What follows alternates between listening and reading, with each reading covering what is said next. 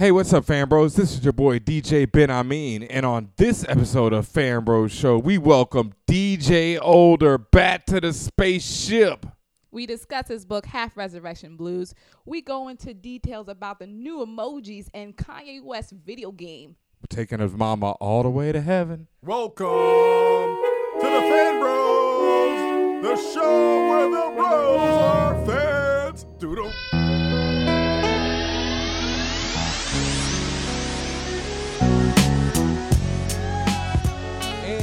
Welcome, internets, to another episode of Fan Bros. The show where the bros are fans or something to that extent.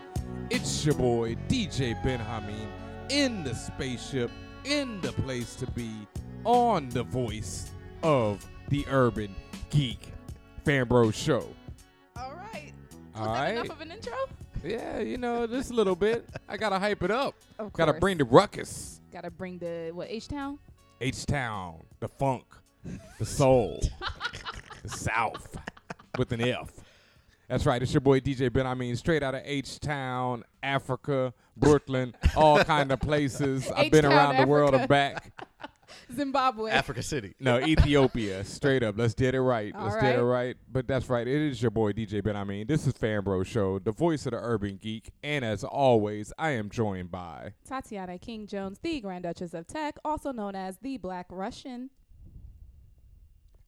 and in the building tonight. I mean, why do we need to cue you? Well, you don't know who you I- are by now? Chico Leo, but today I'm going to be the Yoruban Yeti. Wow. Wow, what's that from? I well, mean, it's I, from I the weather. Europe- yeah. yeah, I mean, it's from the weather. The Wookiee became a Yeti. Okay. well, I'll take it. works for me. And joining us in the studio, in the spaceship tonight, friend of the Fan Bro Show, Daniel Jose Older. Hey. And you know, I just wanted to call you DJ Older. You can Call him DJ. It's all I know Every it's, time- it's hard because yeah, I definitely call people. You know, Every time by, I by their refer to you. handle, that's yeah. right. I'm like, yeah, every time I refer to the other people on the show, I'm like, yeah, DJ Older said, I mean, Daniel Older. I- Right. Oh, it, it's it is trouble. what it is. I'm like, where's It's he all right. spinning I tonight? accept it. Where's DJ Older I spinning already told tonight? y'all. I'm at the nursing home. Bellevue Hospital. right. Psych ward. Arkham Asylum. Yes, folks, it's Fan Bro Show. We have a huge show ahead of us tonight. But before we get into that, I got some announcements to make, boy. March 5th, Home Sweet Home, New York City, Lower East Side. It's coming. Damn, 10 emoji flames. The Rappers with Arm Cannons Tour. What? Son! Featuring storytelling Samus and Mega Ran himself. Oh, shit. I'm there. Be there or be square. I got to get my voice on. You gonna put that? March 5th, home sweet home. you need laser beams in the back. Will there be monster trucks? Sunday, Sunday, Sunday. You know, I, I believe that tour is actually currently in Anchorage, Alaska, or at least the, in those guys are Monster in Truck Tour? Alaska right. No, I'm talking about uh, Mega Samus Ran. and Mega Ran? Yeah, Oh, are in wow. Alaska according to Twitter, or at least they were as of like a day or two ago. And as Nice. cold as it is here, yo, it's got to be really cold in Alaska this week. Word up. But that's right. Next week, March 5th, that's Thursday night, right? Am I correct? Yeah, you're right. All Correct. right. The Rappers with Arm Cannons tour is coming to Home Sweet Home in the LES. You can find more information at fanbros.com, at Fanbros Show on Instagram and Twitter. Mm-hmm. Make sure you check it out. Get your tickets now. I'll be DJing and hosting. You know, DJ Older might be in the place spinning a few tunes. I might have might to be show the relief up. DJ, right? you gotta go. Also, go on Facebook. If you actually search for the event, you can go to the Eventbrite page and get your tickets. Yes, the Rappers with Arm Cannons tour, March 5th. Wait, uh, it's really called that? Yeah. It really Well- is called that. well, you well you know about Samus with the arm cannon, and also Mega Ran is a playoff of Mega Man, and he has an arm uh, cannon. He does so have an arm cannon. so go. it is the Rappers with Arm Cannons tour. So I'm, I might have to show up. To Yeah, it's that. just to be so epic. March 5th, Home Sweet Home. Do remember. And also, March 7th, we're having the Pisces Ben Amin birthday bash. Oh shit! So Ben Amin is legal, folks. Yeah, that's He's right. 21. Finally, finally, after all these years of hosting the show, I Wow. can buy my own drinks. Ben, I mean, how old are you? Twenty-one.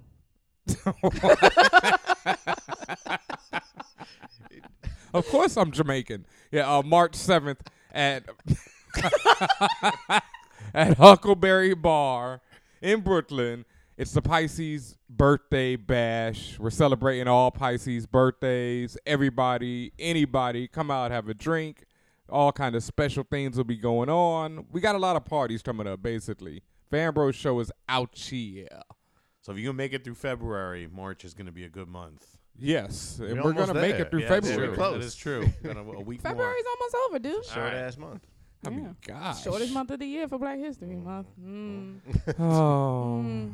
And speaking about shortness of Black history, the Mm. Oscars were last night. Hashtag Oscars so white. so white, So boy. Shut up. Ap- Uh, shout out to uh, April Rain. Yeah, rain of April. Yeah, Rain of April. There April you rain. go. Yeah. What's she that? Started, she started that hashtag. Ah, Yeah, on And, uh, Twitter. Yeah, she she organized that whole uh, conversation about the Oscars and organized folks to talk about why they're not watching the Oscars, and uh, I sure didn't. And the viewership, didn't I mean, viewership was down ten percent. I mean, I Good. think it's it's like you know the uh, boycott of Right. Black Friday. Oh, so that was an official stat that there it was, an down official 10%. I, I- that I read that it was ten percent, and then it was the lowest in six or seven years. Wow. And um, you know, once again, like the way they didn't attribute the Black Friday one to the people who were doing the boycott, Right. they're just going to say, "Oh, it's because the movies there wasn't a big blockbuster in there or anything like that." I mean, it it, it kind of that I I had to go with that kind of. I mean, when Birdman wins Best Picture, you know, it's kind of like Did that's see not Birdman? a blockbuster I film. didn't. I didn't see It was a good Birdman. Did you? You did. yes, Yeah, I liked it a lot. I, I really enjoyed Birdman. I, I- also had to give uh, big ups to J.K. Simmons. He won for Whiplash. okay. Oh my God, yo! I That's saw. just J. Jonah Jameson. yes. and, Yeah. Ver- and Vern Schillinger from Oz. Yo, he does it in that movie. I saw it on the Yeah. plane on the way to Africa, and uh, it's so funny because it's an edited version, Mm-hmm. and he curses constantly through the movie. I Love mean, it. motherfuck, fuck, fuck, and everything in the movie was like frickin', frackin', motherfucking, and it was still such a great performance. So I had to give. Yeah, I'm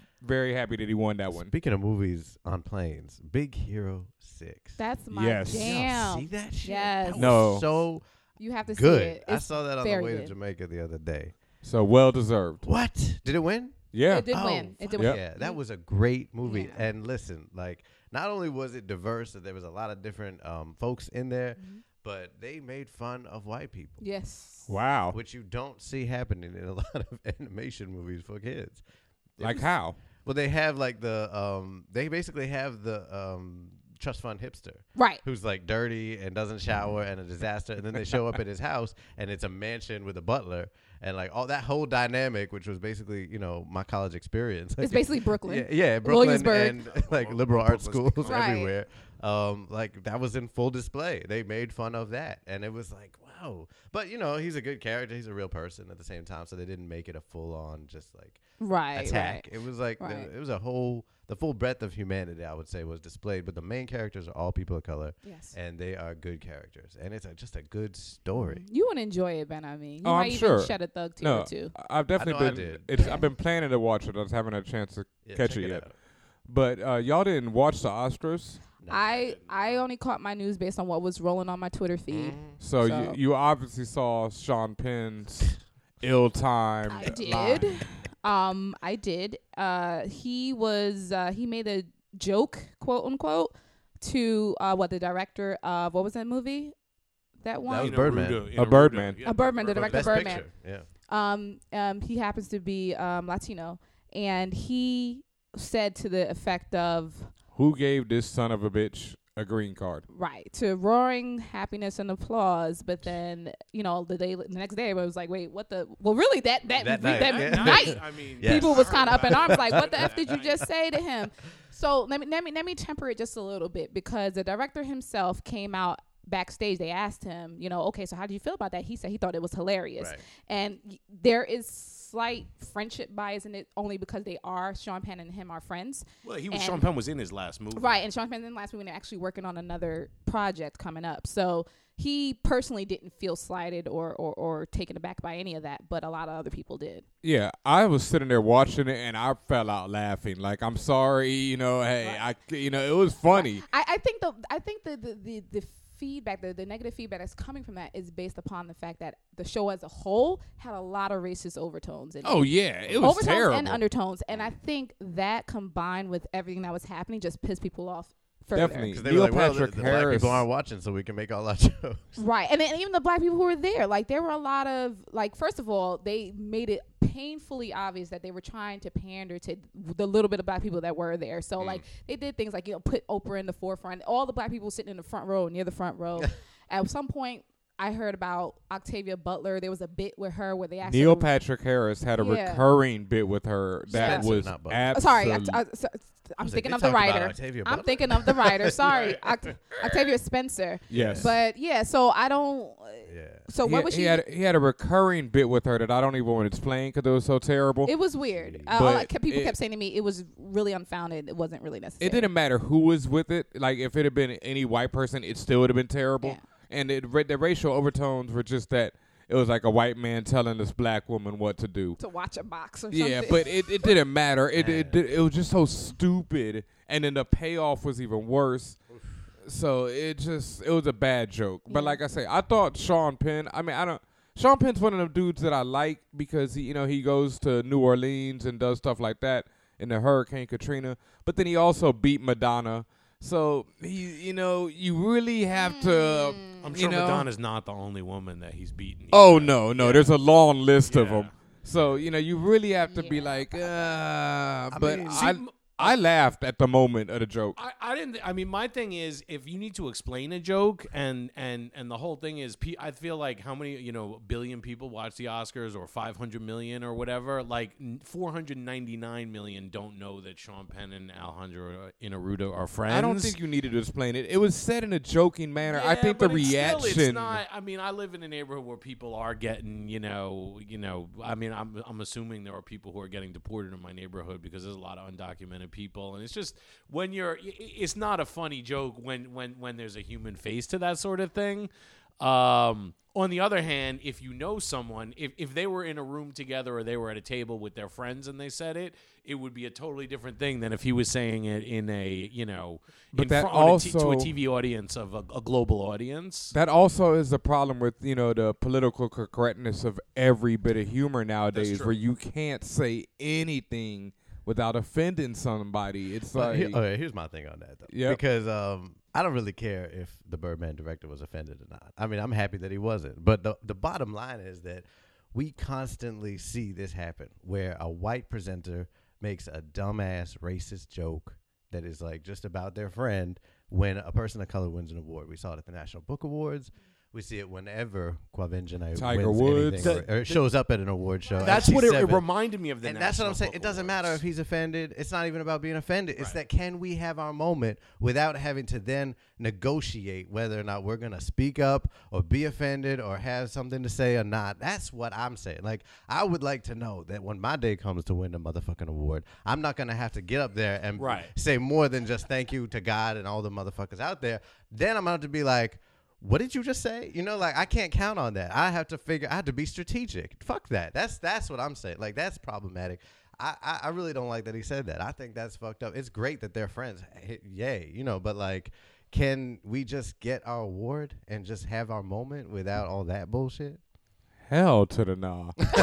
Clearly not. Clearly not. You like, know, what do you think this is? Obviously. no, when when I saw on Twitter, the, the first thing I thought of was the National Book Award. Yeah. Uh, when you know Lemony Snicket came up there, Like a douche. Yeah, and literally took. I'm sorry, I don't remember the woman's name. The Jacqueline author. Woodson. Yeah, and just basically completely stole her moment, stole her thunder, and that even had the whole man, woman, white man, black woman. Mm-hmm. And he had the, he said the same thing. We're friends, you Right. Know, like it was a joke, and that and this is what gets me. And this is what happened on Twitter last night. Is that then you know white people would jump into the mentions and be like, "Well, it was a joke." right. motherfucker, we knew it was a joke. Right, right, Like, exactly. That's cool that I've- you weren't offended, you know. But no one is Yeah. no one is disputing whether or not it was a joke. Like we knew that. We're saying it was a racist joke. a joke You know what I doesn't negate the hurt behind it. mean? Right, right, So right. I- and, and yeah, like you know, I feel what you're saying, but that's where I'm at with it. Like there is such a history of that. Contextually, there's so much fuckery, and like you know, I just want us to win some awards and, and not have a controversy. I fully understand it, but you know, I just don't think it's going to happen in this lifetime. Well, you know, But we got a huge show ahead of us, so we're gonna take a quick break right here, and we'll be right back with more Fan Bros. Fanbros.com. Like, rate, subscribe on iTunes or SoundCloud. So many options. Do it.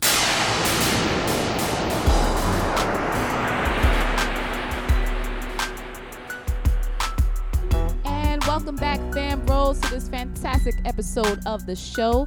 As you heard earlier, we are here with a very, very special guest, a friend of the show, basically family, Mr. Daniel Jose Older. Oh, I, I appreciate that. That was sweet. I Oh. feel at home, but I'm, I, I've been looking forward to this like all year, So I'm February. very happy. We're all very happy that you're back because be since you've been gone, a lot of things have occurred. That's true. Your book, Half Resurrection Blues, has dropped Indeed. to much fanfare. Hey. much fanfare. I think your Twitter followers went up like 5,000. Like, people are really pleased with your work. Now, I'm not going to read the blurb on the back of the book because you don't like it. But can you explain to us what Shots. Half Resurrection Blues is about? Oh, so I have to do it. Yes, sir. no, that's fine. It's um. So basically, you know, there's this cat Carlos de la Cruz. Mm-hmm. He's half dead and he's half alive. He half resurrected um on a on a weird stormy night in Brooklyn at the Grand Army Plaza, and then he fell into the fold of this nefarious bureaucracy called the Council of the Dead,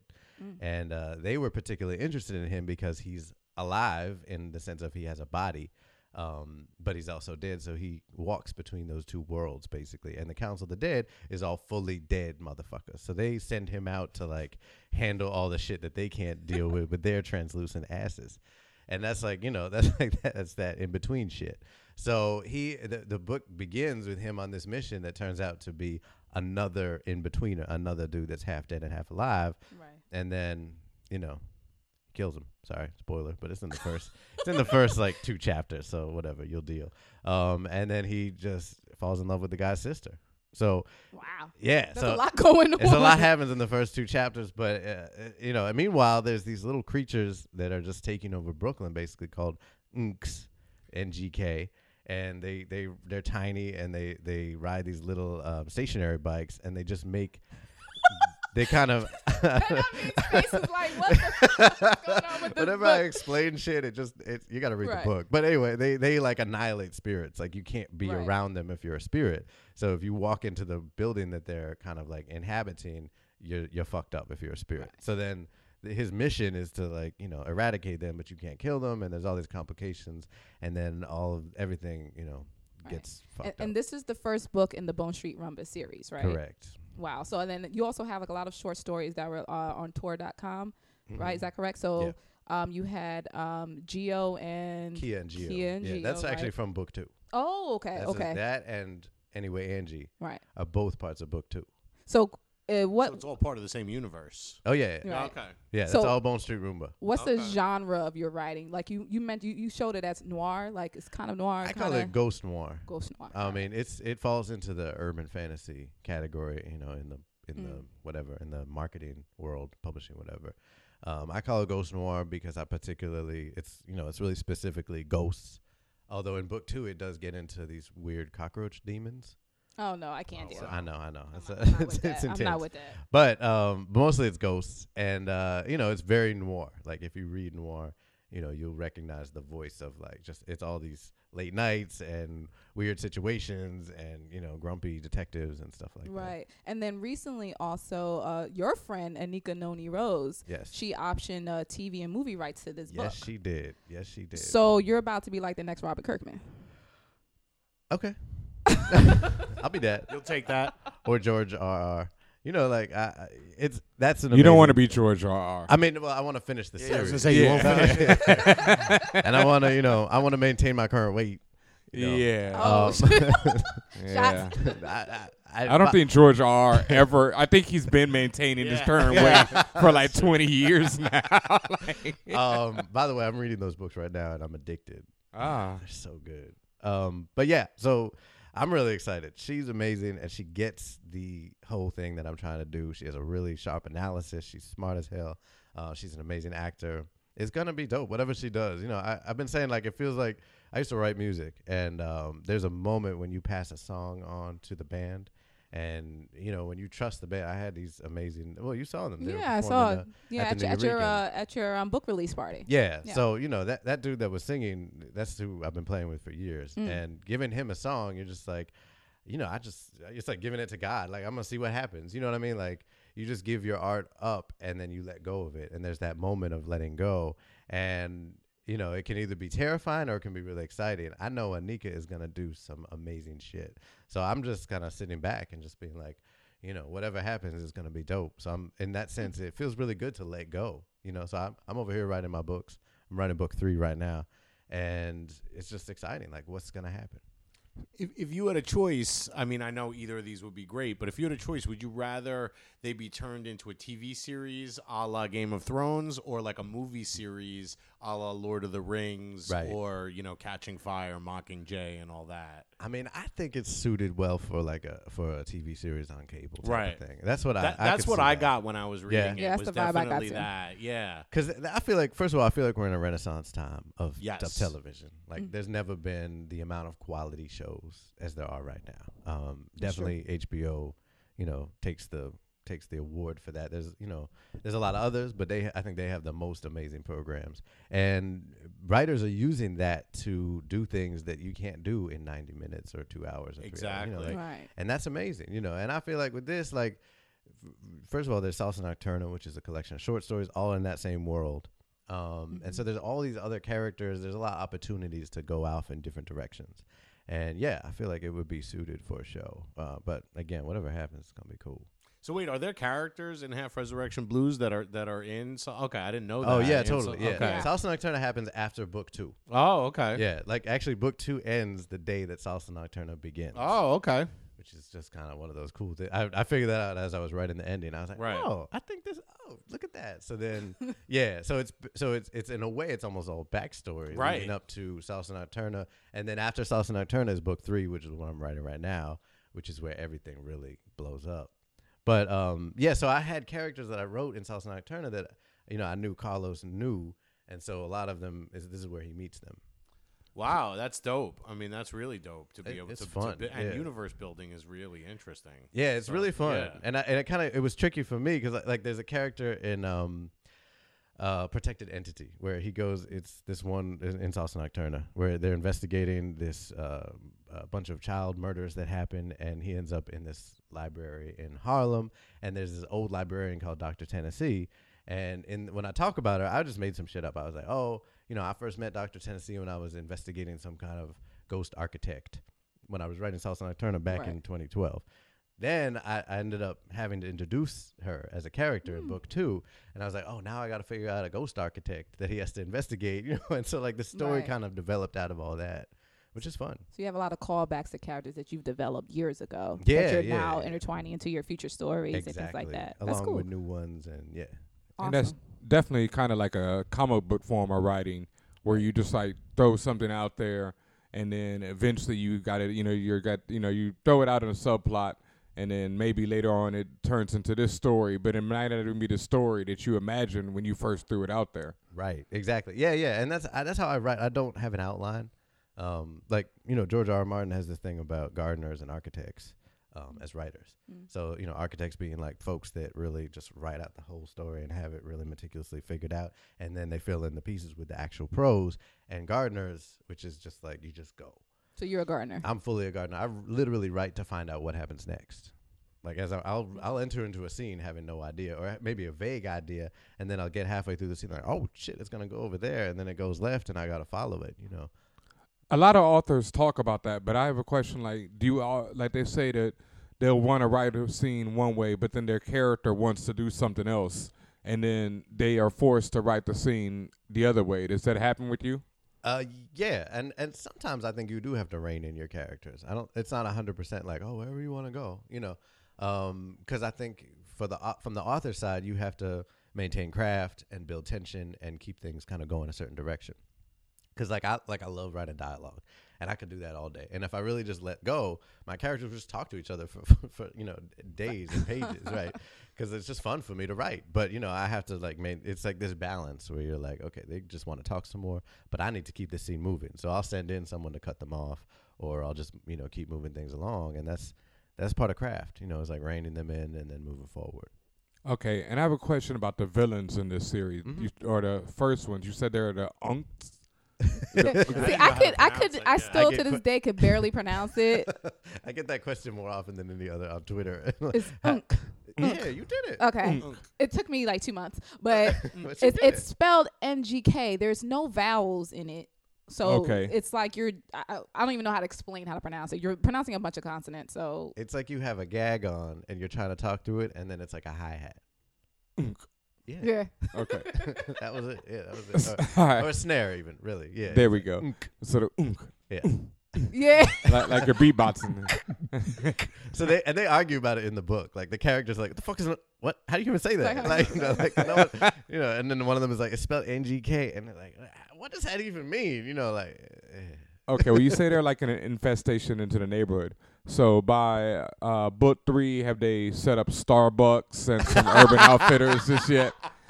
Because it seems like this might be a thinly know, veiled I- shot at uh, current developments. It wasn't. I mean, I, I mean, they are I- on exercise bikes. They, so You know, and and they, and once one shows up, they all show up. So and, and they fuck up spirit. But you know what? Like I, that wasn't that wasn't actually my intention. And I and I would tell you if it was because I write. Gardner. I, I mean, I mean, Carlos talks a lot about hipsters in the book. He mentions Yes. them quite often. He does. often. And- so I think that might be I mean, what those are.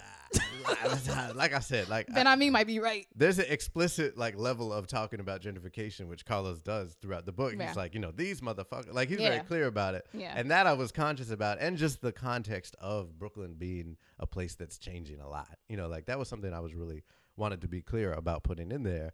Um, I didn't mean to make them seem like hipsters, but a lot of people have read it that way. Well, my favorite is that I got this review at some, you know, sci-fi site, and the guy was like, "I loved the book, and I thought the action was amazing, and the characters, and blah blah." And then at the and throughout though, he's like, "But I really think he's really hard on hipsters, and I think he's really mean about gentrification. That just didn't seem fair." And he gave the book a C plus. Wow. and I just cracked up because he literally like he just told on himself like clearly. Probably lives in Williamsburg. Yeah, you Yeah. really were hurt by that, I guess, because you loved the book, but you didn't like that one aspect, and then docked it all those points. Like, he rides one of them bikes with a big I wheel in was like, I'm sorry, right? Did, did I did I hit a nerve? You know, like I'll, I'll be that, but but first of all, unfair to gentrification, like that's a term that you're gonna say, like really? I mean, you know, people can deny white privilege, so yeah. exactly. Like, okay, I, Yeah. like I said, I'll be that. So, since we're talking about race in your book, how many times have your editors asked you to change the races of your characters, or have they? Never, never. They've Good. been amazing. They've Good. been amazing. Yeah, I, I really gotta shout them out. Both that comes out from uh, Penguin, which uh, Roc, which is a Penguin imprint, and Shadowshaper, which comes out in June, is um, from Arthur A. Levine, which is Scholastic. Mhm. They've all been amazing. They have never asked me to change shit, and that surprised me. Um, not because you know I didn't know the editors going into it, but I knew the industry, yeah. and I'd heard plenty of horror stories, and there are plenty of horror stories out there. Um, so yeah, it, it's been a dream process, and and they've been like, look, you know, they my editor for this uh, was like, I, I spent most of my time on Urban Dictionary trying to figure out what the fuck you were saying, but I but but she didn't ask me to change anything on that. You know, she was Right. like, that's great. You know, like people will either deal and learn or not. And that's what I'm talking about. That's good editing, you know, because I like like it. I like Yeah. books that ask me to work a little harder. I don't want to be talked down to or condescended to.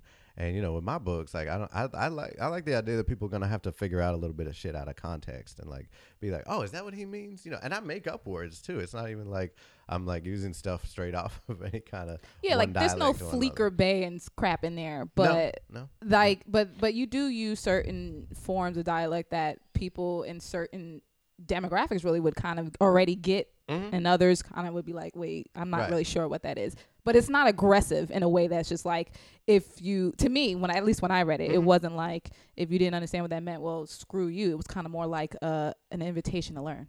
Yeah, exactly, exactly. Yeah, and I try to provide context cues, and Right. and I, and I try to bring in a, an element of poetry, and I call it like the poetic vernacular. I think Mm. that's like what I strive towards. I don't always get there, but that's the goal, you know. And that, and I feel like that comes directly from how we human beings and city dwellers tell stories to each other. You know, it's very poetic the way that people talk and the way that we tell each other stories, whether it's gossip on the corner, um, whether it's you know in the salon or at the bar or at the bodega. There's a lot of poetry in the way that we speak. And man, listen, paramedics are some storytellers. Like a, a lot of a lot of uh, my voice comes out of just from being on the ambulance for 10 years and the way that we used to talk to each other about the fucked up shit that we would see and do and survive, you know. Mm-hmm. And it's hilarious and it's sad and it's all these levels of things that is also what great literature is about, you know. So I, I bring that to the work. All right. Well, we got still so much more with Daniel, but we're gonna take a quick break right here, and we'll be right back with more Fan Bros show. Ta-Nehisi Coach, when I'm not out there spitting hot fire and slicing necks, I'm listening to the fan Welcome back, internets. I hope you've been enjoying this very special episode of Fan Bros Show with our special guest DJ Older in the building tonight. And it's been a while, but right about now, it's time for my second favorite segment of the week. But I want to get right into it. We have some exciting news from the world of Kanye West. He is in the news yet again. This man will not leave the news cycle ever if it kills him. He is developing a video game. so, and I'm glad that you just laughed before I even explained to you what the video game was. So, so he actually dropped some details about this on the Breakfast Tu- Club um, this past week, or was it this week? Earlier this week, but he went into um, the synopsis of his game, and I will read his um, his thoughts. He says, "I'm working on a video game for my song Only One, and the idea is that my mother is going through the gates of heaven, and you got to bring her to the highest gates of heaven by holding her to the light. We've been working on this game for like six months. Now, I gotta ask you, what?" What? Okay. Why six- are there levels in heaven? why are there levels of heaven? One, I thought it was levels of hell, but I guess there's levels of heaven as well. So well. many questions. So many questions. Two, I understand and what other people have explained that everyone grieves differently. So maybe this is his creative mind, genius, jackass way of making this work. Why? Why? You're asking me that question? Yeah, I- I- anybody, someone else anybody, gotta take that. somebody help me out. I've long since given up on trying to answer that around the Well, question the, of the Kanye. silver lining to this cloud is that there aren't that many video games that have as protagonists like 49 year old black women. So that is that is a uh, you know a a, a a a silver lining in that cloud. But what if you're like a white dude helping her? right. you know? I'm just trying to figure out, just as a gamer myself, how is this going to be structured? It's going to be like Flappy Bird, where it's just like if you don't make it through that hoop, like you did, and it's really hard to get to the next. But you're game, already in heaven. But you're already in heaven. That's what I'm saying. Like, what happened? So does that mean she's not in heaven, or I don't? dear. Do you like fall down to a lower Do you level? fall down? right. Like I don't. I don't. Listen, I'm sure it's going to be fabulously creative, Kanye. You do you. W- I'm, I mean, not- I'm, a Kanye fan. I'm a Kanye fan too. I, I think he's a musical genius and as Barack Obama said, a jackass. But I'm with him. so listen, I'll I'll check out your game, I guess.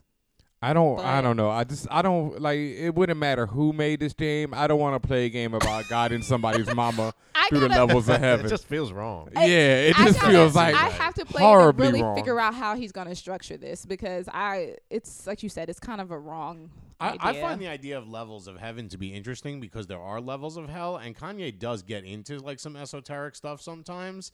So I- I, would- Sometimes? so I would say actually he he of all people, it would be interesting his notion of the different levels of heaven, and I'm I'm serious, I'm not joking. Like I want to um, know is like like people who don't wear like uh I can't even pronounce some of these designers' names. Oh well, know, that would be whack. Like Nah, if they're like lower levels of heaven, right, you know, that would like be broke whack, people but, are on the yeah. first Broke level. people wear what like US Polo Association instead of yeah, Ralph like Lauren. that, yeah. uh, If you buy Louis Polo. Association, Right. you're going to hell. Like that's not, you know, you can't get into heaven. Could you imagine the sound effects in there? Do you see this coat? Stuff like that. Like that would be dope. Am I into fashion?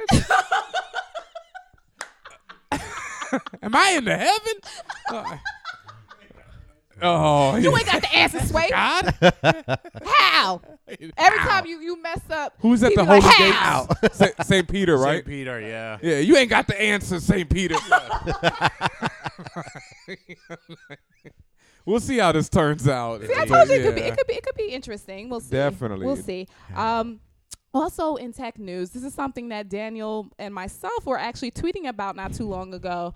Um, this was actually in the news a few months ago, a few months back, back in 2014, that Apple was decided, hey, we're gonna officially create a more multicultural set of emojis. I thought that was a joke when I saw it's it not. today. It was never a joke. It was. they was dead ass serious. It's real. And what, as you know, for people who use iOS or even if you use Android, you you see the conversion. It's basically a set of emojis. Like everyone has like the little woman with her touching her hair and then you see the two people praying and the family and if you look at all of these emojis they're all particularly white people like there's no there's no in between really so there's always been people talking about this for years on end about how it should be more multicultural. There have been plenty of entries for years into that space, but the thing about it is none of those emojis are integrated with the Apple keyboard. So it's not baked into the system. What Apple has decided what they wanted to do that they were going to re- reveal this. And today they actually released the update to OS X um, for beta testing for developers, which means it's now like officially kind of available. The problem to me, because I think they're weak. Um, first of all, shots. first of all, they're not like a, they're they're not really multicultural per se. It's really the same base drawing of the emoji with shaded differently and uh, shaded in, in different gradients of color. So you have the tip, the regular white one, but then you have a slightly brown one. So I guess that's supposed to be Latino. Hold on one second. Yeah. The- first of all, the emojis to me were never white. Like they're So what were they? They were they were you no, no, they're- bruh, no, they're- they're bruh. white. They're- Speaking of What'd you say they were? They're Simpsons. No, bruh, No, no. bruh, no, no, no, no, no. The They- Simpsons are white. the the Simpsons basically are white. So anyway, so there's the, a light brown, then there's dark brown, basically Jaundice running the gambit. white. There's one that is literally yellow, Simpsons yellow, Yes, and that it was really awkward. and it really looks like they have jaundice. Yeah. To be very Looks honest like jaundiced with you. Americans. So it's represented. more yellow than the regular emoji because the emoji is That's yellow. The wildly emoji ain't yellow, bro. That's your that's your you being a man and not knowing color. It it's it's white. It's white. That's a white guy and that's a white No, woman you're thinking of the smiley there. faces. She's talking about the people. You think it's smiley faces? No, I'm talking about the little drawings of the people. Oh yeah, they're always Yeah. white. They're yeah, white. the They're little the two white. people White. kissing and whatnot. Yeah, they're yeah. So I mean, I guess it's a cute offering, I guess, but like There's the one guy in the turban. There's the frog. There's the eggplant. there's the frog and the eggplant. Those haven't changed. There's I'm so saying many comments I can make right eggplant. there. eggplant emoji? We already Eggplant gave you emoji. one to represent you. yeah. That's outrageous. What is the eggplant supposed to be? You know what it's supposed to be. You know what the eggplant is You know supposed it's to supposed be. to be. I didn't realize there was an I mean, eggplant. I mean, that's my outrageous. thing See, oh, is- see, okay. What people don't understand is the emoji set. The emoji sets also really originated in Japan because if you look Right. at the full emoji sets, there's stuff like sushi and, Yeah. and Right. Takoyaki and a whole bunch of like Japanese stuff in there.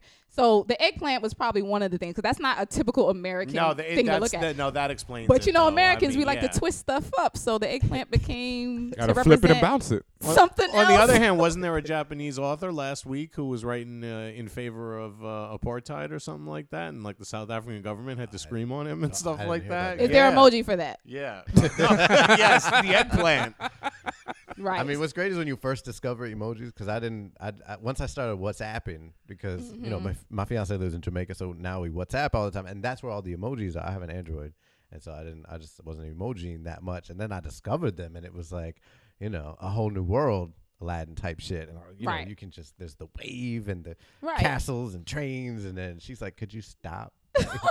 I mean, nowadays the graphical representation of what you're trying to say sometimes goes a long way, and even Yeah.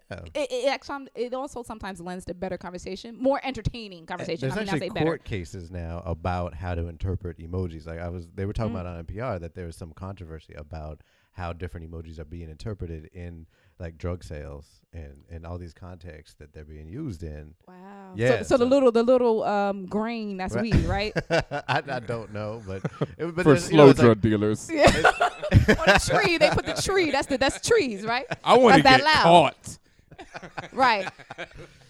I don't know, but but Ben, I mean, I mean, you can take a look for yourself. It'll be released soon enough. Uh, but long story short, it's just the original character set with different gradients of I, color. I will it. say that I was I was surprised and happy to see that they did have different gradients because they did I, have the I- grade. I Like they have a very dark skin one. Yes, that's they what have I- brown skin. Like they don't have Right. just one brown to represent Right. all black people Right. or whatever you want to say. and and I was ranting about that in terms of I was ranting about that in terms of publishing on Twitter the other day because you know this is be, when we go beyond the diversity conversation um you know and we were talking about this some last time too is that you know a lot of nuance gets lost when you have an all white industry so uh when we're talking about how people are represented on covers it's always going to be the lighter skinned Latino or black folks that get the play. You know, like Latinos will always look like me or Chico, you know, maybe a shade darker. Um, and that's fucked up. You know, and that that's Mm-hmm. like like we have to talk about colorism and and light skin privilege and all those things in the midst of all, you know, the other conversation about diversity. That stuff gets swallowed up and lost. So I was happy that they had a dark skinned emoji. That was you know, I was surprised. I mean, this is kind of like off subject, but also mm-hmm. relating to what you were just saying. Like when I was just in Africa, it really gets so infuriating when you're over there because you see it in a different light. And one mm. of the things I saw was like there's an Arab TV station there, and every other commercial is for skin lightening cream. Mm-hmm. and it's just like wow they get everyone and there i mean it's like this is a com- this is a tv station that's playing current and like you know a couple years back hollywood movies so this is what people are watching every night Right. And every night they're like skin lightening skin Yeah. lightening skin lightening And and the reach is incredible. Same thing when I was in Korea. I was right in the heart of Seoul. It's like Times Square on steroids, and all you saw all around were the skin lightening creams. And there's there's this cream called Snail White where it's like these you know beautiful Korean girls, but their skin they basically are translucent at that point. Like it's like I wish you could just embrace, and I wish that the corporations would just embrace what you are, embrace Mm-hmm. your culture. Like, there, if you're natural like that, all right, whatever. But Right. to to push that, and like I said, that's all over the world: Africa, Yes. India, Asia, China. Like it's crazy. Yeah. And the Global eye surgery people are getting in, in, in some of the Asian countries, you know, like in Japan. I don't know about if it's big in Korea, but a lot of the commercials, the people in the commercials who are Japanese, basically look, you know, 95%, you know, Occidental, Caucasian, you know, mm-hmm. whatever. And it's, mm-hmm. you know, people who've had eye surgery. Mm-hmm. And I mean, it's crazy. I mean, it, it, it's absolutely, it's, it's endemic everywhere. Yeah, Talk about science fiction. yeah. If we No, have, absolutely. Yeah, You're right. You're creepy. right. yeah, if we have any luck, we'll get a Chico Leo emoji. Show that real diversity. That's right. There's don't no, have a- There's no Wookiee one. There's There- a bear. there's There's no hipster bear. like bit beard one No, oh, already that's what I'm saying. Even for the that's white not- people, there's no, there's no, It's not a, there's no different concepts of white people there at all. So like, I mean, I understand this is just a, a simple graphical representation It of an emotion, but still, What about like hairstyles? Are they? Nah. That's not Uh, autograph. And that's the people were saying that on Twitter. Like, that's what where's I'm saying. the There's no, there's no Yeah. girl with, With a the fro. There's no girl with the with the curls. Mhm. You know, there, there's none of that. None. It's everyone got the same bloop, straight hair, bowl cut. I don't know, oh lord but that's Man. it for tech news. yeah that's it That's it. That good. kanye and emojis nah Is there a Kanye emoji? That's what needs to happen. Listen, It'd I'm- just be somebody like looking in a mirror or something. It would have to be this huge. The head would have to be huge. fill your Take up five screen. spaces, right? Da-dong. That's all it is. Giant head. How? Why sway? Yeah. Oh, all right. Well, moving right along to movie Oh, dear. news. You know, in other news that is old and tired, Hugh Jackman says he wants to play Wolverine till he dies. Listen, okay, so reason why I don't have a problem with that. He's a great Wolverine, I think. And and, and everyone says, well, we need to give somebody else a chance. I really don't give it. First of all, I don't want another Wolverine standalone movie, period. I would rather he still show up as like You're he- getting one. I know. I'd rather he still show up as cameos and stuff like that. I know my, my wish will not be granted, but I don't care. I don't mind him being that forever. If he wants to be it till he die, great. As long as you keep playing the thing. There's old man Logan. We could we could make you older than you are now and, and keep it moving with the times. Like it's fine. Did he gain the weight back after Les Mis? I mean, he must have. I hope so. right. yeah, I no, mean, no, no. He They always he him always emaciated in that movie. Yeah. he was then- he always he always gains it back. He always does like That's a impressive that power he can- yeah. Yeah, I mean, they should actually do something where they shoot like four Wolverine movies right now and then space them out like Maybe not. every couple of How about years. not? Yeah. I mean, Well, you know, because there is going to be a Uh, point where it's going to be like Roger Moore in the last uh, James Chico. Bond movie, where Roger Moore was like seventy. I mean, I think I think Grace Jones was the villain in that one, Yeah, if I'm not mistaken. I mean, I think Hugh Hugh might have been joking. Maybe he View to a wasn't. kill. I don't want him to be decrepit. Let's let's be clear. Like I don't want him to be like Grandpa Simpson still trying to be Wolverine. At the same time, if he can still pull it off and it still works, then why not? Right, I agree with you 100%. I mean, he there isn't they're not going to find a better Wolverine than him, and so he should do it until, you know, even if even if in the last movie it's Wolverine, you know, in bed. Do you think that's okay? I just meant he couldn't get out of bed. That would be quite a That's kind of limiting though, Chico, to say he's sounds like gonna he's gonna be the only he's the only best Wolverine because you don't. There's other people who may. I don't. I mean, I mean, I don't- I don't know if you wanna take not a gamble, broke- if but it's there's not other broke, people. Don't fix it. And True. I feel like but you isn't it broke? I mean, was, you were the movies good? No, the Wolverine ones aren't. The but but but, but, ones see, but that's are. not because Hugh Jackman. There Right, could right. be a good Wolverine movie potentially if you think of There the. could be you a- But that's know, not because Yeah. Hugh Jackman is a bad Wolverine or bad actor. That's because those are poorly written Right. and directed movies. But then they shouldn't keep making them regardless. Well, you know, Uh, well, I don't. I don't know. I, I'm biased. I've never been impressed by an X Men movie. And Not even, not even uh, first class. No, Ben Ben Amin's favorite. wow. I, maybe I didn't see that one. Yeah, First Class is a pretty good movie, and I like uh, the last one, Days of Future Past. I rewatched X two recently, and I was still like, that movie's cool too.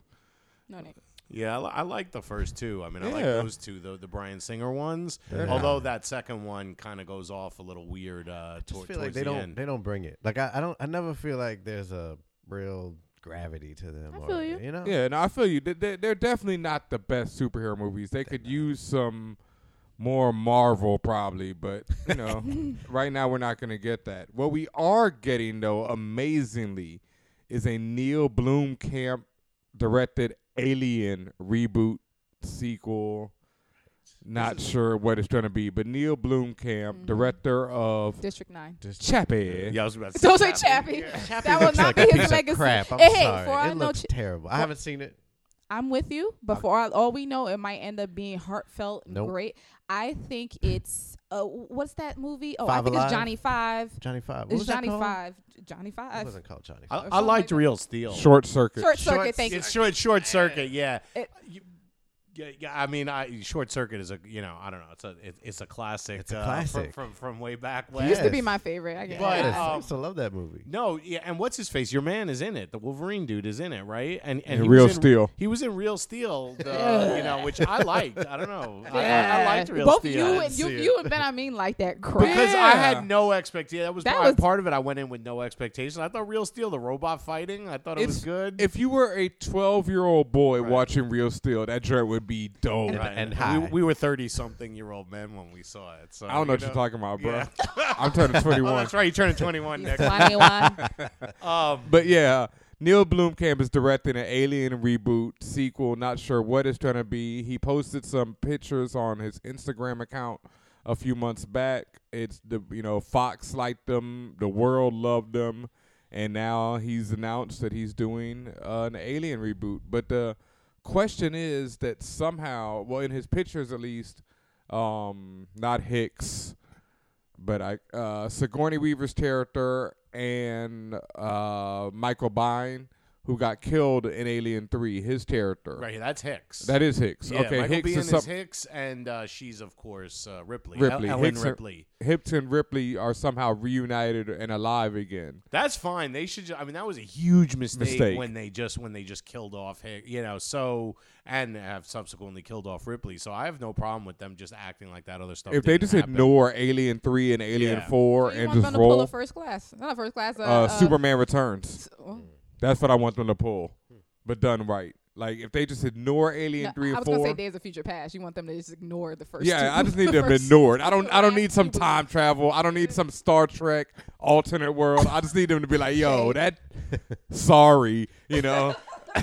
so what, one, one interesting thing is Ridley Scott has said he was doing a sequel to Prometheus. He So is. that's all happening. It's at- Prometheus is yeah. coming out. Ooh. Right. Yeah. Wow. No, but they're already working on it. Prometheus Two is coming out Right. along with this, and this is supposed to be set after Prometheus Two, which is obvious since Prometheus is set way before the first alien in the first place.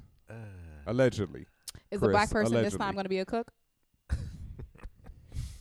I mean, I- I- As long as he stays away from the Bible, I'm happy. I mean, get Ridley Scott away from the Bible. That's all. Idris was like second to last to die, right? So That's true. That's true. Yeah, but he was a captain. he made it. And I know he was a cap- he was a, captain. he was a pilot. He wasn't even really the way they played. They wrote him. He wasn't important apparently. that so. movie got so weird at the end, didn't it? It did. That movie gets weird end? throughout it. What happened? the I end? love it. I'll bro. tell you At the end something. is when so the acid really that kicked that in. I, I was not a big fan of Prometheus at all, and it was on sale. Um, you know, some somewhere, whatever. I got it on Blu-ray, and there's all these deleted scenes that do make the the movie better. They're not like you have to watch them at the end after the movie So is they over. cut out the scenes that make the. And I gotta say, they basically do, and uh, you know, um, I would say, I mean, if you see it for cheap, it's worth just checking out for the deleted stuff. It does make some of it more. It makes the characters more human, and s- the movie make more sense. Dope, dope. Yeah, no, I I like Prometheus. It it's a beautiful film. It doesn't make that much sense. But you know, it's just one of those things that looks so good that you kind of forget that you know it's Nah, not making man. any damn Nah, sense. man. I didn't hate it. Look, no, no, Prometheus, and it has its moments. There's no knocking that scene when Shorty gives herself a, an alien abortion. Oh, that was that was hot. Oh, when she gave herself the C, uh, the C, was it The the C-section? C-section, Yeah, yes. That was Yeah. a C-section. that was cool Sick. in the entire movie. Sick is right. Yeah, and then and then her and getting squashed by the ship at the end because she can't run to the side. But Epic. Why is that a trope? Why is that a common trope in cartoons, video games, movies? No one knows how to run, you know, laterally. Like everyone just want to run straight. It's a video game. They're running in two dimensions. They can't run to the side. Listen, But yeah, Neil New, Neil Blomkamp. Check out his Instagram. The, some of the artwork is really crazy. It's got like Ripley wearing an alien armor, like oh. some type of alien suit. So there's a lot of dope looks. When he's doing it, he's doing it. You know, like District Nine is on point. Mm-hmm. And Elysium isn't. I was gonna ask you guys. I haven't seen Elysium. Ooh. I have really You mixed ain't miss feelings anything. about uh, District Nine. Honestly, It's a struggle. District Nine to me is one of those movies that I think would have been done well to stay as a short. I feel like it Oh, really. yeah. I, I can see I, I that. can see that. I can that see and, and, and, and interestingly, uh, Nine. That, uh, wasn't it called Nine? The other weird kind of. I never saw apocalyptic- that That one. was a really think cool was movie. that. Also, should have stayed a short. I can see your point to that. Yes, I, agree. I I just- would have uh, maybe more. Well, let me not say cultural impact. Maybe more um, um, money. Yeah, well, the problem is there's no market for shorts. Right, Really, nobody's Like, looking at nobody's shorts, looking at shorts, and that's really a major. I think. I mean, back to the TV thing. Like, you know, new forms of storytelling are basically happening because TV shows are allowed to be fully creative Sure. now and like be artistic. You know, so like we can tell stories that are long form in a whole new way. That's not happening in Hollywood because it's the same old ninety minute, two hour, whatever, three hour type thing, and that that shit gets old. You know, if we could have like forty five minute movies. The problem is, you know, selling tickets and all that. It's just not how the industry functions. No, but you have a t- you know you could have a TV network devoted to that. And I just want to point out Michael Jackson actually always thought of what we call his music videos. He always referred to them as his mm-hmm. short films. Films. Science and, fiction, And too. and he Yeah. definitely, you know, he thought he definitely was making short films, not music videos. I mean, even the thriller was a oh, huge Oh, yeah. That's Oh, yeah. undertaking. Yeah, you I, you could buy the VHS of just Right. that video, and people And- had and- it. but Michael it was- Landis. And it was a big on. thing, and people didn't John know if it was going to work, and he had to spend his Yep. own money to get it made. So in the end, and he was right. damn sure was. You know, Mm. millions sold later. Yeah, but um, in other bid news and film, also relating to our net segment, is the Fight Club Two graphic novel. What? Yes, is coming out. Uh, Chuck, let me butcher it. Pa- Pala Palahniuk. I don't. That was yeah, that's so bad. Luke. Gesundheit. Palanuk. Yeah. Whatever. Um yeah, Fight Club author is you know, it was a book first and then became the film. He's writing a graphic novel. It comes out in April, I think. There's a six-page preview at uh, playboy.com. I checked it out. It's interesting, but it is is it seems to take place in the future when um the unnamed narrator Norton's uh, Edward Ed Norton's Norton's, character has basically become what he hated. Like he'd become a suburban. He married um, Marla, whatever his girlfriend's Is character. Tyler Durden still alive? D- Tyler Durden isn't mentioned, and he's doing the the narrator who is unnamed is going by the name Sebastian. He he's married to the girl. He has a son, and the son is like a kindergartner, and he's at one point in the preview reciting to his uh, babysitter how to make gunpowder and talking about you can make um, bombs from human fat. Oh, And she's like, "Where? Who told you this?" And he says Tyler Durden. No, he doesn't say anything. But it's just a six-page preview, so you know Tyler's gonna show up at some point. But But doesn't the first one end with like the world ending? Which the first one ends With- ambiguously And in be- the with book. everything getting erased, right? All the debt getting erased, right? yeah, well, but there's it- like nuclear bombs going. no, no, off. they're No, just no, blowing no. up buildings. They're blowing up ah, up Yeah, buildings. they're blowing Yeah, yeah, up. But the book is even more different because in the book it's kind of uncertain whether or not the narrator even is alive at the end of it. Like there's a scene where he's in heaven at the very end of the book. With Kanye, right? right. Or Kanye's mom. Oh, See, I didn't even go there, Chico. That's yeah, Chico. I know. Always trying to take it to that next level. I mean, Kanye already Kanye did. took it there. Yeah. Kanye really did start that. Yeah, Yeah. yeah, yeah that's really. You know, nice. we're just trying to help her up to the highest level. Right. right. Flappy Bird. But yeah, a Fight Club 2 graphic novel coming out soon. Check it out. And now that's perfect time for my favorite segment of the week. Comics I copped. Was that, that be a Jamaican air horn? And it's weird because the first comic I want to talk about is, uh, you know, kind of film related as well. The Star Wars and Darth Vader number ones from Marvel both hit the stands. It's a new series coming out. The new series, Star right. Wars number one, sold over a million copies, biggest selling comic book in 20 years. It- It's pretty damn good. Like, if you're a fan of Star Wars, it feels like you're watching the original trilogy. Like it, it takes Nice. place. Uh, these stories so far are taking place right after the destruction of the Death Star, in Oh, between okay. before the. Empire Strikes Back. So after the Ewok party. No, no, right after the destruction of the first Death Star. First Death Star. okay. Yeah, right. in between Oh, A New cool. Hope and, And Empire, Empire, Strikes right, Back. right. So this So- is before they constructed the new Death Star. Yeah, The, the th- Death Star 2. This is like basically immediately after, like How Darth they get Vader. to Hoth. Yeah, no, wait, yeah, in between that. They keep naming yeah. stuff that ain't it. But before they can even get to Hoth. Yeah. okay. Oh, this is like Darth Vader apologizing to the Emperor for blowing up the Death Star or getting it blown up. My bad, dog. Yeah. Sorry about that. Sorry. I. Won't happen again. Right. And the Emperor is none too pleased. But no, it's really dope He's really so far. ornery, though. He's never pleased. No, He's he's yeah, life, doesn't crack a smile. He's very got testicles much. on his forehead. Oh. So, you know. Do they explain in the comic? I wouldn't be pleased. Why, either. did they explain in the mad. comic why in the New Hope everyone had to go in that trench where they couldn't maneuver and get shot down before they, you know, blow up the Death Star? No, That's a big problem. I mean, it's the only problem in Star Wars in the New Hope. there's a lot of problems other than That's that. a big one. It's like, all right, you have to go into this trench where you're because all, that's where the gonna exhaust get- port is at. But you, they could have flown above the trench where they could I- I- maneuver. you can't go make the left, go shot. right. You can't make the shot. Right. All right. Shut up. Steve All right. Jobs did not so approve. easily, you know, of that come design. on. I love And it's probably movies. been I don't give bothering you fuck. for like 30 years now. I know. Well, no, I mean, at some point when I was watching it, I gonna was like, well, down why don't George. they get out of the trench? Like, dudes are trying to maneuver, they crash into the edge of the they Porkins? can't Come on, make man. the shot. Excuse me, George. Uh, I just have a question. Can I just, I just, I just, I've always wondered. I, you know, people have a lot of questions for George. My name is Tico. oh Chico. my god. Is that Chico at Comic Con? Yeah. Listen, George, George, can I just? yeah, yo, I, you know. I'm upset about this one thing. All right. All right, so wait, so no, no, keep yeah, going. the Star you know. Wars and Darth Vader comics are out from Marvel. Very dope. They're bringing out a Princess Leia joint next. Uh, I think the Dodsons, Terry Dodson, are doing the art, so it's definitely gonna add that cheese cake factor. But it's very dope so far. I'm really impressed with them.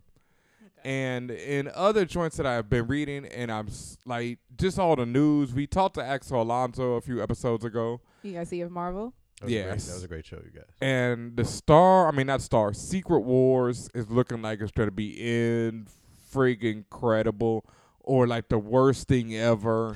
like I'm not really sure what it's gonna be. They keep announcing new series, but I love the idea behind it because like I've been loving the Avengers and Avengers is leading directly into it. But when Secret Wars starts, all their current series are gonna go on a hiatus. Right. So right, I remember you like everyone who like me who you know buys Avengers and that's like you know sells hundreds of thousands probably every month, bid seller. Now it's like okay, you're gonna have to buy something else. And so this is when they're introducing all kind of crazy mess, like the all female Right. X Men team. So they're kind of making it a no choice that, but you have to consume some new stuff. They got this uh, kung fu series that's like gonna be like black exploitation type '70s kung fu. I'm with it. There's the Ghost Racers, which they just announced, which is like all the Ghost Riders from every different era, you know, teaming up. You you know about the Swords of Sorrow uh, series coming out? Nah, what's that? It's um it's basically like all the badass women characters from uh, it's like Red Sonja and a bunch of different this is in Secret Wars too. no. No, It's um Is Gail Gail Simone? Oh, this writing is that? in, Yeah, um, yeah, like Yeah. Dynamite or yes. Yeah, it's probably uh, Dynamite, Yeah. Mikki yeah. Kendall's gonna write for it. She's amazing. Yes, yeah, shouts to it's- Karnythia on Twitter. Yes, yes, Karnythia on Twitter. Yeah, it's gonna be badass. I mean, this- Swords of Sorrow. Swords of Sorrow. It looks really good. That sounds crazy. And I, I have something to contribute to this. Oh, go segment. ahead. I love it. I, I, I That's mean, why you're here. That's what, listen. Wait, is this the big? So yeah, all right. So Uh-oh, last, ho- hold on. last time, uh, okay. we, you know, we were told that you had a big announcement. I love that it's happened during Comics I Copped. I thought I thought that would make you happy because I know this is your favorite segment. it really is. So let's hear it. Do you have like a trumpet sound effect? That you It'll be We'll there. throw it Oh, okay, good. All right. Don't worry about it.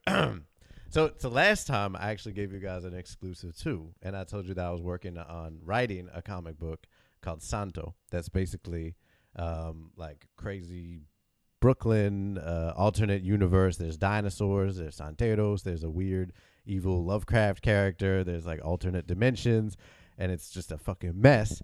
Um, so Rosarium Publishing is gonna put that out as a comic book series. wow. official. It's official. That's dope. It's gonna be dope. Thank you, thank you, thank you. Rosarium is a really, really dope uh, independent publishing group.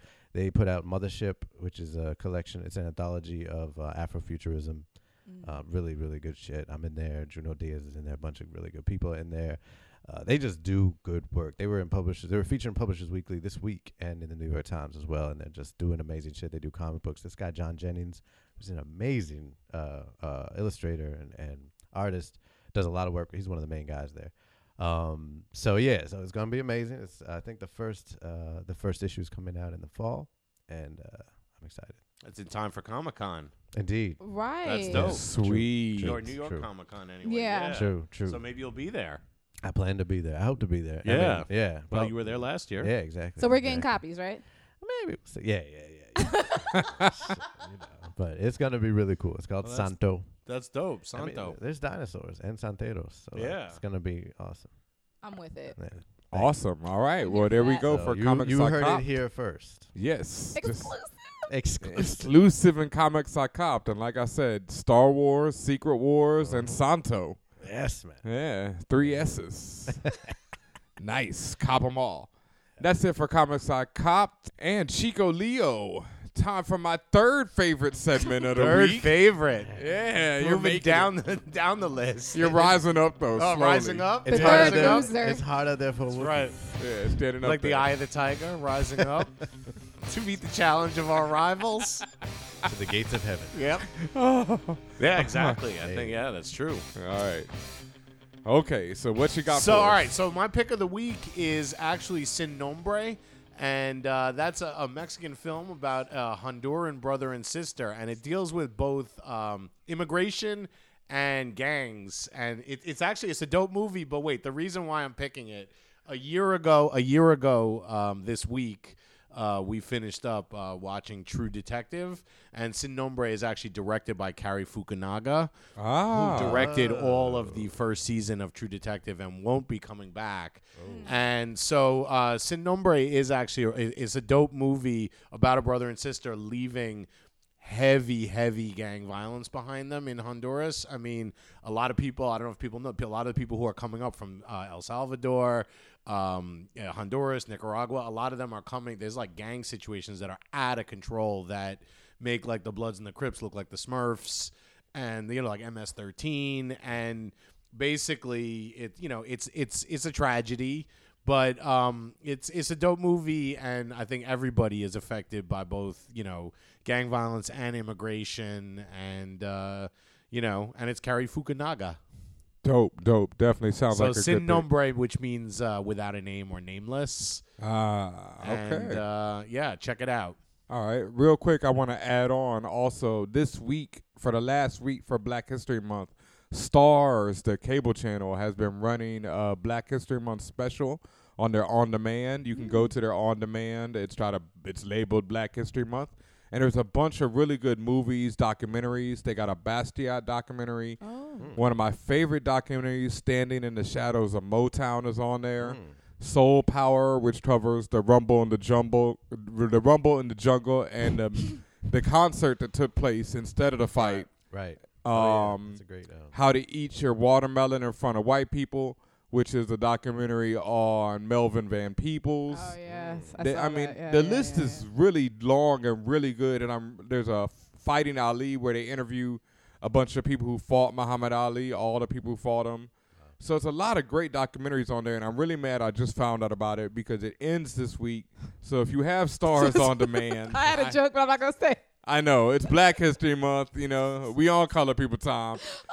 I'll do it if you wasn't gonna do it. I'll do it. Damn it. That's right. Okay, One week left. You got a few days left. If you got Starz, turn it on right now. Watch some Black History Month movies. They're dope. It's amazing.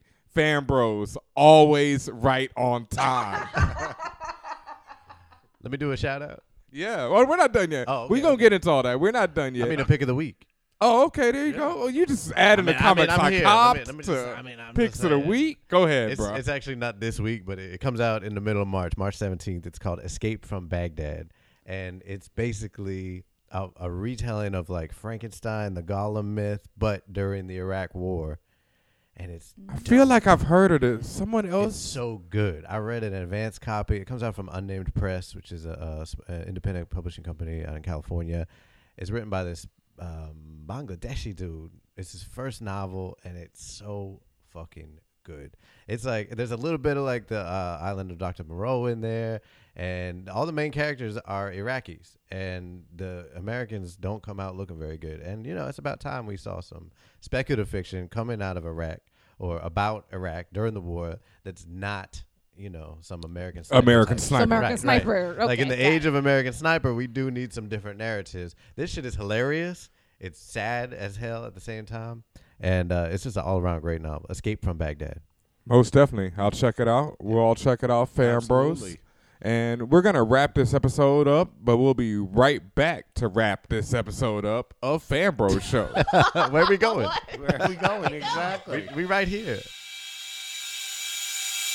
DJ Maceo, aka Dr. Spock. This is JoJo from Trendsetters. You know what it is? It's your boy Young Guru, aka The Beast, aka Hank McCoy, aka Nada Brahma. Hey, yo, yo, yo, this is Val Munch. Oh, hey, this is your friendly neighborhood superhero, Jean Grey. What's up? This is Spike Lee from the Republic of Brooklyn, New York. This is Junot Diaz. Hey yo yo yo yo yo, what up? It's Prodigy from the infamous Mobb Deep, man, the H and I C. You know what I'm saying? This is Anthony Frazier from the Fat Startup. This is Axel Alonso, editor in chief of Marvel Comics. Yo, this is Carly Hustle, and when I'm not taking over the world, I'm listening to Fanbros.com.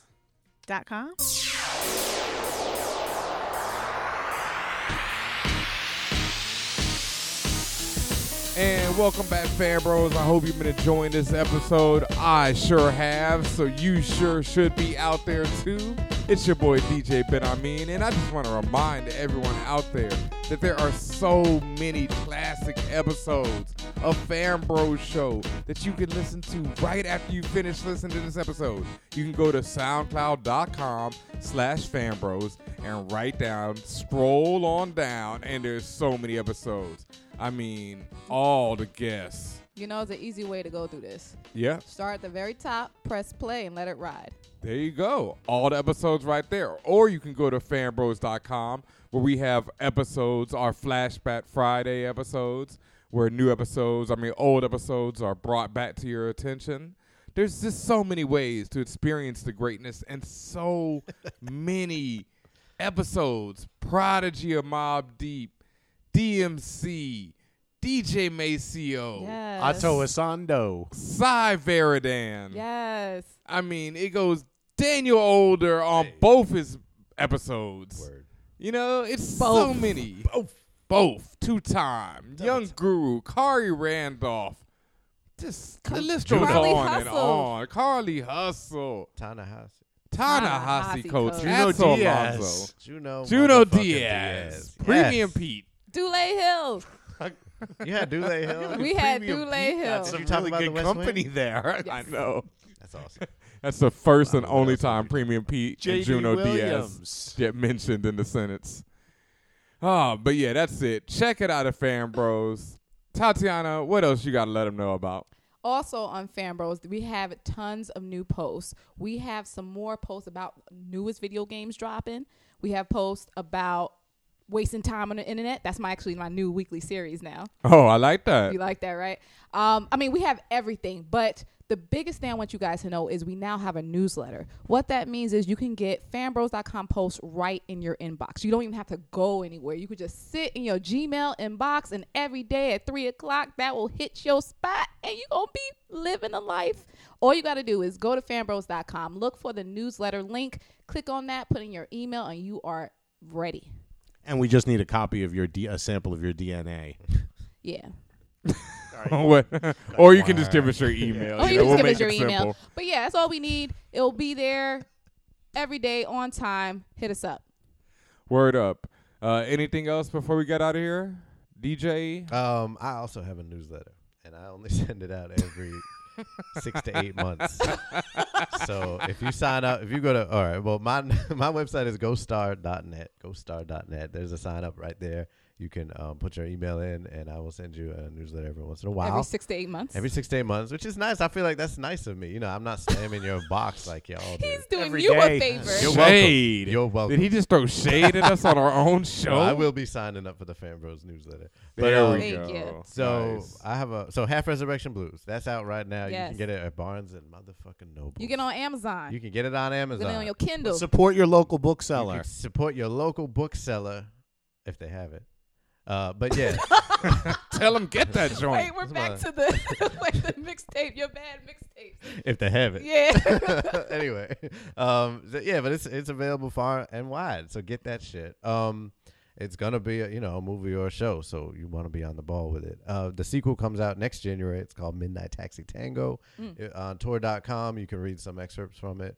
Um, Shadowshaper comes out June 30th. It's my first YA young adult novel. Um, it's the first book I ever wrote, and I'm really excited about it. Are you gunning for the Hunger Games set now? Pretty much, yeah. I'm going for the world. You know, I'm here taking over. Um, actually, I have a middle grade novel that's out on submission right now. Uh, middle grade being like that age before YA, Mm. um, called Flood City. That's a science fiction adventure, future kind of disaster thing. Um, so I'm excited about that. Santo comes out next fall. Things are happening. We're doing Wow. things. Yeah. All right. Nice. All right. All right. Twitter, DJ Older. There we go. Let them know. DJ Older on Twitter. Follow that man. On the ones and twos. At the old folks home. Anything else, Tatiana, Chico, before we get out of here? Doogie Howser ain't shit. Oh, damn. Oh, yeah. And I really like him.